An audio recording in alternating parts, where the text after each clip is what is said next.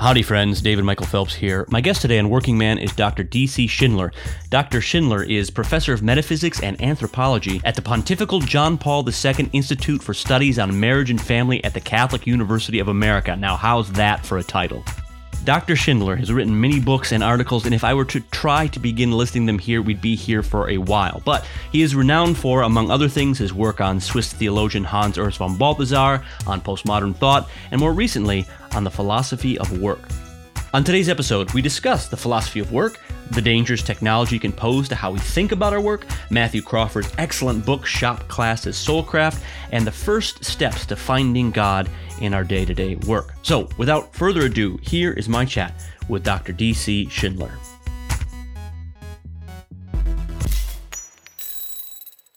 My name is uh, David Schindler. I go by DC Schindler in print to try to help uh, distinguish myself from my from my father, David L. Schindler, uh, who works also in, in philosophy and theology. Um, I teach at the John Paul II Institute, um, professor of metaphysics and, and, and philosophical anthropology. My work is mainly uh, was originally in deep metaphysics, theology, uh, ancient Greek philosophy, and that sort of thing. But over the years, it's gradually uh, drifted in a way to um, social and political sorts of of questions. Although I try to approach these from that from that background, and uh, the I think the reason uh, you uh, proposed having the conversation um, is uh, some work that I've been doing mm. on uh, on work, philosophy of work, sort of philosophy and theology of work, and that's something that in a way just fell into my lap when I was invited to come teach at the John Paul II Institute.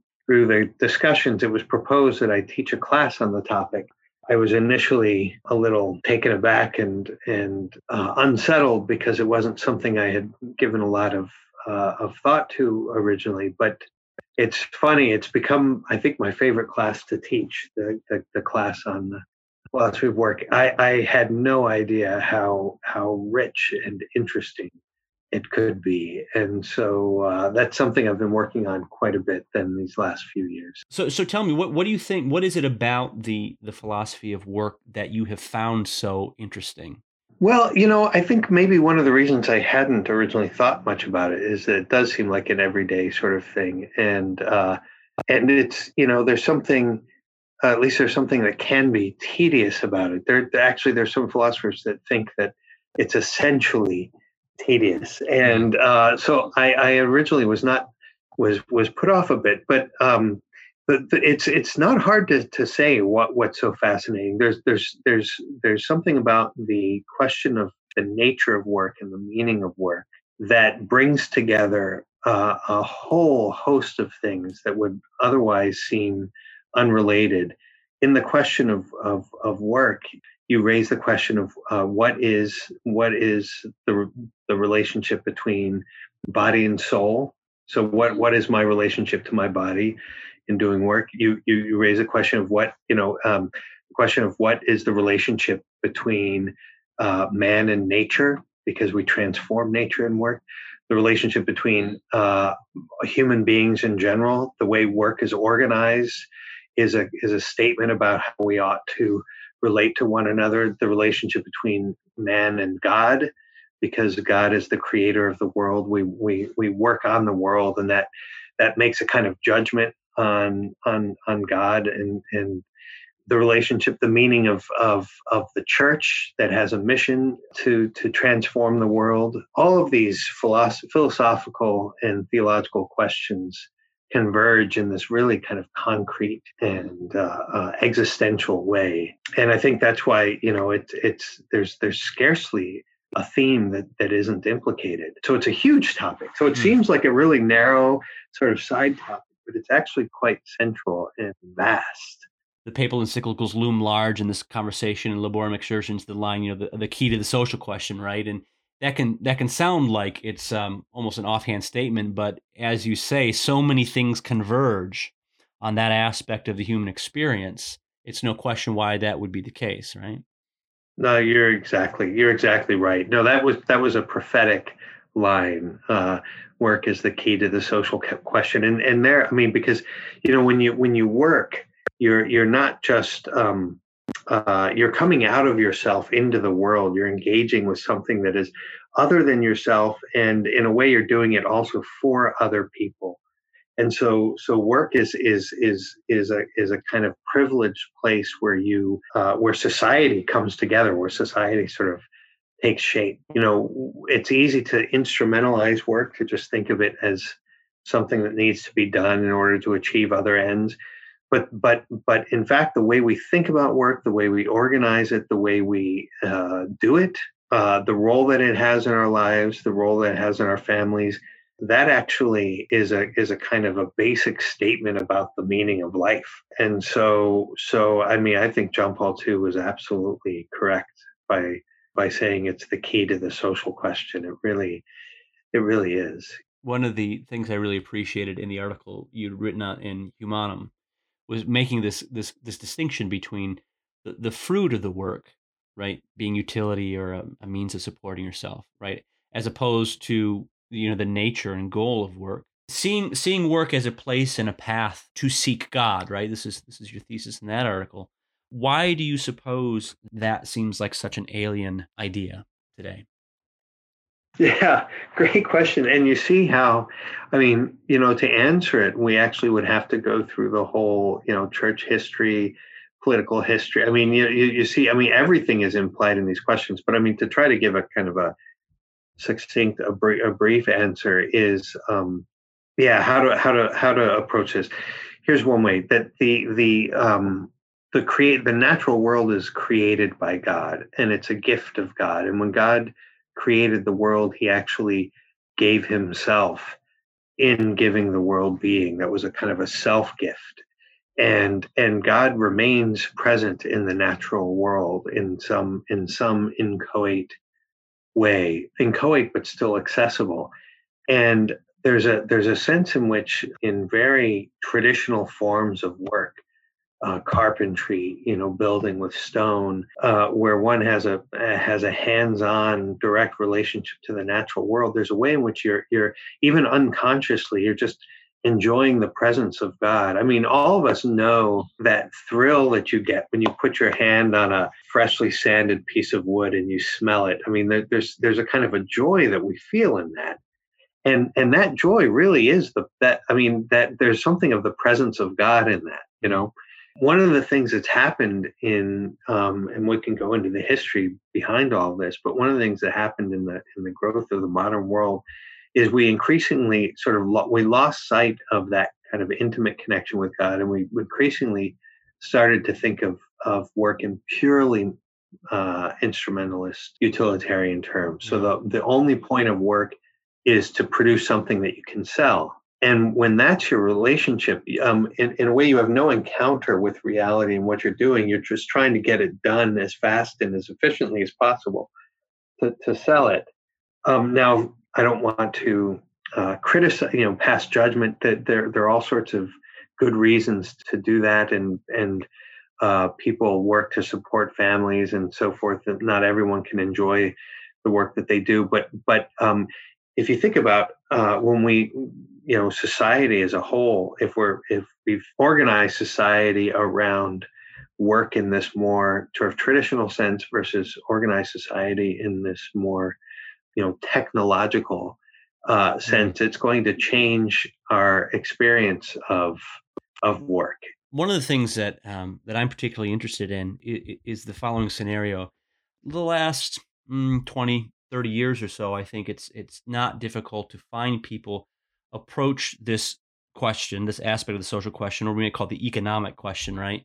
Uh, and they tend to speak in terms of, I, I, they, they, tend to be a little, I don't know, abstract. And I have nothing against, obviously, um, talking about, say, the importance of business or entrepreneurship or these sorts right. of things, right? But um, I always found, I always felt this real lack of someone who comes, for lack of a better term, from a blue collar family or from the trades. Right. Uh, never quite right. felt it was speaking uh, to account for that experience. And as a result, yeah. I think you have all these uh, people who work in particular fields who, in a sense, are a step closer to that more incarnate interaction with work and the world through their work. but who aren't really um I, I don't want to say they're not being taught or formed, but they're, not being taught or formed in something that they might yeah. be especially well suited to understand and therefore share with right. others. I don't want to say how you account for that, but how do you begin to correct for that? Yeah, well, I mean, you know, I think that's one of the things your school uh, is doing that's that's interesting. I I um, um I think one of the uh, uh, one of the important things is um, to, and I don't know if if this gets at your particular point, so you can correct me, but um, one of the things is to restore a sense of the dignity of blue collar work. Um, you know, I think the the automizing or automatizing of of of so much of that um, has threatens the dignity in some sense. You know, when we when we can get computers to do the work for us, then you know if if we end up doing the work we're doing a work that computers can do you know what i mean? It's it's it no longer has a kind of human reality to it and and um, you know we do it to try to make things better for human beings because we're trying to lessen the the burden of of work. But the danger is that in lessening the burden of it we're actually depriving it of its of its dignity. And uh, sometimes the things that are um, worth doing you know even if they are difficult and uh, uh, and burdensome i mean precisely because then it you know it's something that takes as you as you say, you know, um, you talk about growing up in a blue collar family. There's so many of these things that that you you can only uh, understand properly if you've really been around for a long time and you've had a kind of of regular um, uh, interaction um, and and you know hands-on sort of contact. So uh, by restoring the dignity of work and recognizing it as representing kind of a human ideal that we want our kids to be involved in and we want to be involved in more ourselves um, uh, rather than participating in this sort of flight from flight from work that characterizes so much of our civilization. I don't know if you know the book um, uh, Matthew Crawford's book. Um, oh yeah, Shop Class as Soulcraft. Yes. Yeah, that that that book um, uh, made a really huge impression on me when I when I read it a few years ago. Uh, I've I've read it two or three times, and being able to have someone who who speaks with a, a particular type of authority, where he says, you know, I live this certain, you know, the academic life, for lack of a better term, and he'd always seen this or perceived that there's supposed to be this dichotomy between what he was doing, say, as an academic or a philosopher, and what he was doing with a motorcycle, and realizing, oh no, no, no, it's it's really the same thing, but over here I'm doing it with my hands as well as my head, and somehow I can I can connect with that contemplation more fully by having that sort of um, dual experience as opposed to the, the singular. Yeah, I, yeah, that's an amazing. Book. Right. I mean, as a matter of fact, I mean, he said he said working on motorcycles he found more intellectually satisfying than mm. his uh, think tank work. Yeah, yeah, which I, I think is is uh, is very interesting. Um, and it has yeah, it's the body soul unity there. It, it is, and you know, it, one of the things, um, one of the things that occurred to me in reading that was the farther we get away from um, sort of an embodied experience with our work through technological means, and that isn't to say that I mean, you know, a hammer is a technology, right? I mean, but that's right. That's um, right. But it seems to me that the, the question of how technology opens up a distance, like how far mm-hmm. you are separated, like you increase your power, but you're also right. sort of continually distancing yourself and and as I think about even Crawford, it throws you back towards Socrates. Like, well, you better watch out for this written language technology because it's going to distance you, right, from yeah. you know, from the actual sort of concrete wisdom. It's certainly the case these days that we know that that distancing problem of the of technology. It's it's everywhere. Yeah, no, and that's and that you put your finger right on it. I mean, the, the the issue with technology is just you know, does the technology enhance your connection to the thing, or is it the, the, the, it becomes dangerous when it substitutes for your personal presence you know?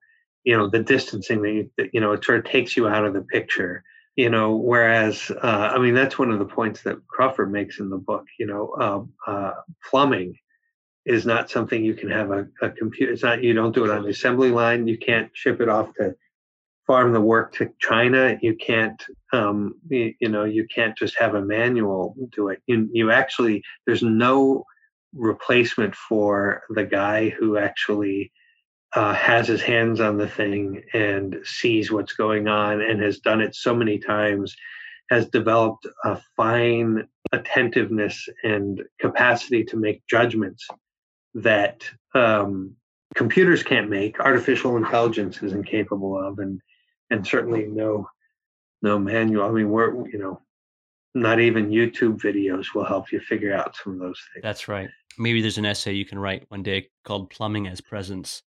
Um, be, because that's right. I mean, it's it's you know much is made in the skilled trades about you know there are certain uh, certain skill sets that that probably can never be replaced because there's a there's a particularity, be it of this mm-hmm. particular pipe in this particular place in this particular circuit. I mean, there's there's all these particularities that require something like the presence of a human consciousness embodied to fully account for. Oh yeah, I mean, you know, and you and you realize in some, you know, the the electrical work in in this house here is very complicated and um, we the guy that we have do the work i mean he he goes back generations he knows the history of the the development here. I mean he he and it's amazing he's able to figure out he understands how the how why things are wired the way they are and and and will be connected to certain stories about when they were you know developing. And it, um, we once had a problem uh, and and this guy was unavailable so we we got on recommendation a top of the line you know, very intelligent uh, electrician who came in and couldn't make heads or tails of the place, and and he gave up and was kind of angry. And I just realized, you know, um, you, there's there's there's no substitute for mm. experience and kind of historical knowledge mm. with with some things, you know, because mm. this is not a standard. The wiring is not standard here, you know, and our plumbing is not. Nothing in this house apparently is standard. and there's never going to be another house like it and it's a, it's of that yeah. place and of that time so let me ask yeah. you this what um if you were to to give advice if you were to give advice to a young man he says okay i understand uh, dr schindler that you say that uh, god can be found in my work. Step one to that is what? Like practically what like where is he? Point him out. Yeah. Well you know that's a great question. Yeah i you know i would say that step one is is um uh, God is present to us most immediately in goodness, beauty, and truth. And that means that, concretely speaking, our most immediate relationship to God comes through the things we most love. And so I would say to someone, rather than starting with this abstract question, how do I find God? You start out with the basic question, what do I want to do? what attracts and and what is it that attracts me and you know um, i think all of us have this experience um, there are different ways you can ask the question what do i want to do you can ask the question in kind of a lazy reactive sort of emotional what do i feel like doing right now? kind of way a sort of immediate reaction. And then there's the deep form of the question where we ask you know what is it that really attracts me and really satisfies me? What kind of thing? And that's that's step one. And when you find that you pursue it and you devote yourself to it and you commit yourself and you deepen your relationship and you deepen your knowledge and that is the encounter with god mm-hmm. um, uh, it would not be profoundly satisfying to humanity to your humanity if God were not present in it. So, you know, contrast that with, um, say, well, you know what? I love doing X, but I think there's no market for it. And Y is something I'm pretty good at. And um, I know I could make a ton of money doing. And I, you know, there's nothing wrong with wanting to make money. I have nothing against that. But it seems to me that typically the person who who pursues a thing that they're maybe not so interested in but they like it enough that they can see themselves doing it for a long time but are princip- but are choosing it not for that reason but they're choosing it because the money that they stand to make there, there's it's not going to be satisfying there's not going to be a, a deep sense of you're you're you're going to use it use your work as a means to try to get money to find human satisfaction somewhere else. And that's there you are not finding God in your work. You're, you're, you're it's the exact opposite. So, I mean, in a way, it's it is a very concrete and existential sort of question. You know, what what do I love? To go back to the Matthew Crawford book, you know, he told a little anecdote about going to India and um, he was on a kind of a spiritual quest, but arrived there. Uh, he was a young man and was feeling totally alienated, and and suddenly he saw some electricians uh, laying some wire, and he real and that that was something that he had done as a summer work for for a time, and he suddenly felt the connection with these people, and felt a kind of um, joy and started immediately wondering well what what size wire they're using how are they what's their technique and you know all these questions immediately. And and you know those are the kinds of questions that a lover asks. I mean I, that sounds sort of romantic but i mean that in just a, a very normal sense you know if if you're if you love something if you love cars you immediately want to know the little details about it. If you love you know and and there that experience he he thinks he's going on this religious quest to find God and feels alienated and what is the thing that sort of sa- saves him? And and you know eventually it took him years but eventually that's the work he ended up doing you know? That's he he, he sort of finally responded to his real desire i don't know if he would put it in these terms but i would you know he found he found god um, we live in a place where you know it, it's it's a good life living in the west in the 21st century mm-hmm. all things mm-hmm. considered um, obviously, we maybe have, not the last couple months. yeah, but, last couple of months. yes, there's been a waiter. There's a fly in my suit. Take this away from me, right? Um, but uh, but all things considered, I mean, uh, we, we we have it pretty good, and so we ha- we we we we live in an age and a place of plenty, relatively speaking, and um and and yet I think more people are accustomed to seeing their work as what you said you wouldn't want it to be. It's just a, it's just a means to it's a means to the weekend, and that's where I can that's where yeah. I can do what I love. Be myself. That's where I can be yeah. myself, right? I mean, if if that's the norm, that's quite a that's quite a hill to conquer to to reverse that. Um, do you have any thoughts about what reversing it looks like? other than other than taking up philosophy of work. Well, and, you know, I mean, I, I, I am kind of amazed at uh, uh, you know as as troubling as so many cultural developments are, there are hopeful ones, and you know it, it's it's um, you know I've had uh, two students become farmers, for instance, um, you know that had no didn't grow up on a farm. I mean, this is just they they decided to do it, and they're both doing uh, very well. Uh, I mean, and love it, love what they do you know that's something that never would have been on the horizon when I was a student. I I, I can't imagine, but you know how, how many people are are getting into um, cooking in in a in a serious way or gardening or there, there it, it seems like there there are these movements you know local uh, uh, an attentiveness to local work and the organic and and I, I take all of that to be um, uh, a, a sign of hope you know the, the the odd thing is is that these developments uh, uh, are are are going on parallel with the exact opposite. You know, this increasingly abstract and surreal kind of cyber life that we are are living more and more. And maybe maybe maybe part of the attraction to the organic and the real and the and the concrete and the natural is is a cry of desperation because we're moving as a culture so quickly in this other direction. Who knows? But but um, you know, you've you've um, um, there's there's an amazing you here's you look at architecture or or city planning. You know, there there was a period in American history where things just went off the rails, and the kinds of building that was done was ugly and inhuman and purely utilitarian and then or or totally abstractly aesthetic and I mean, if you look at the kinds of uh, things that people are interested in in architecture now, it's it's infinitely better. I mean, go to any campus that's been around for a while, and you can see the original buildings were beautiful.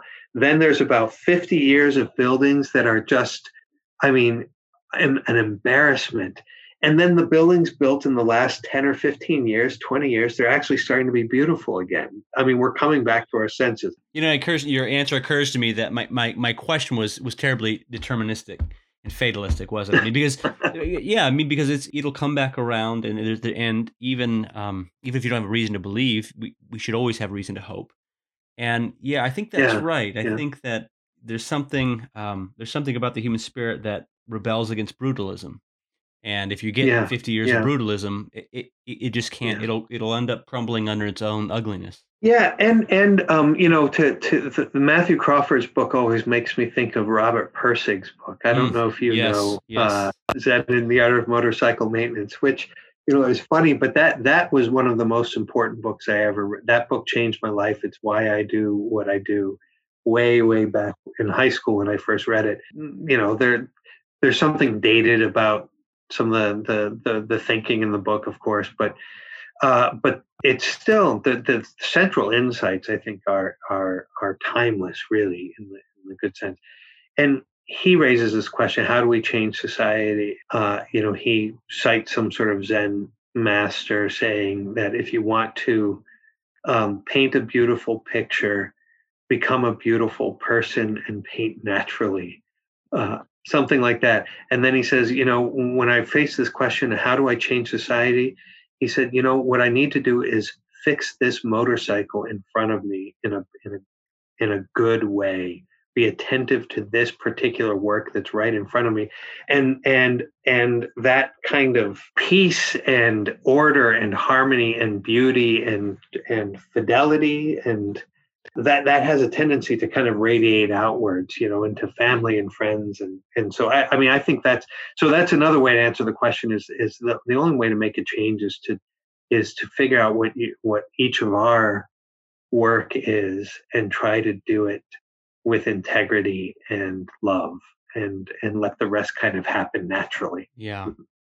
Yeah. I, I read an article recently by an Orthodox priest. I can't recall his name at the moment, addressing the, the the news of the last month, and um, he, he he he he did it with a, a great deal of nuance and compassion. I thought, but the the line that stuck out to me was, um, you know, no amount of voting is going to solve problems if if the heart is remains corrupted.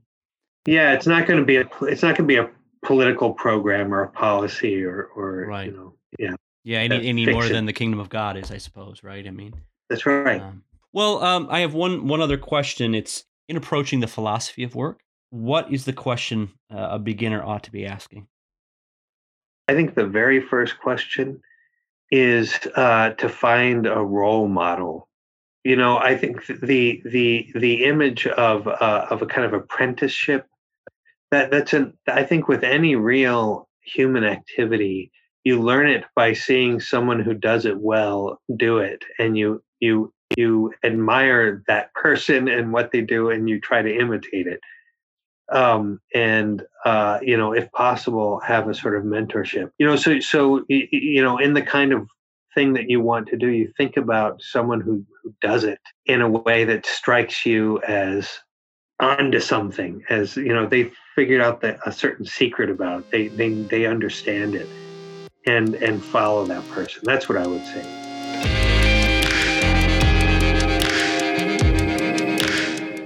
As always, everyone, thanks for listening to Working Man. Now, there's a couple things I want to say here before we wrap up. Number one, you'll notice that lately we've been posting these episodes bi weekly instead of weekly like normal. That's largely due to the fact that we're racing towards this fall when we will host the very first class of students at Harmel Academy of the Trades. So, as you can imagine, things are very busy around here these days. But you can help us out.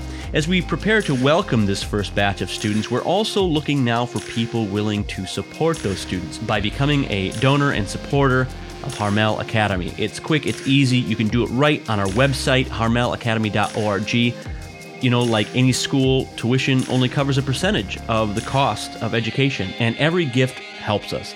Your support allows us to form the next generation of Catholic tradesmen, men of skill, character, and faith. I can't wait for you to meet these guys. So anything you can do to help us do that, any amount of money you can pitch into the bucket would be very much appreciated. And you can donate at harmelacademy.org. Number two, as you remember, our last guest on Working Man was Dr. Jordan Ballor, and Dr. Ballor has very generously donated copies of two of his books for a podcast giveaway. The first one is his book, Makers of Modern Christian Social Thought Leo XIII and Abraham Kuyper on the Social Question. And the second book is Get Your Hands Dirty Essays on Christian Social Thought and Action. Now, Dr. Ballor has offered to inscribe these books and send them to 10 lucky listeners for free. These are free books. So, here's how you can win one. Step one hop over to Apple Podcast and give Working Man a review. Be honest with us. If you hate it, give us a half a star. That's not going to affect your chances. If you love it, then give us all the stars, but that won't affect your chances of winning either. Step two, sign up for our newsletter at harmelacademy.org. When you sign up, be sure to let us know what your Apple review handle is and what your home address is so we can mail you the book. If you're already signed up for the newsletter, you can just use the contact form, let us know that you've left us a review, and you'll be eligible to win. So, the first 10 folks to complete these two steps will win one of these two books. Thank you very much, Dr. Ballor. Once again, thank you everyone for listening to Working Man. We're very excited about our first class of students coming up here at Harmel Academy of the Trade. So if you haven't told your friends, your family, your priest, your rich uncle about what we're doing, then please spread the word. Thanks a lot, and we'll talk to you next time.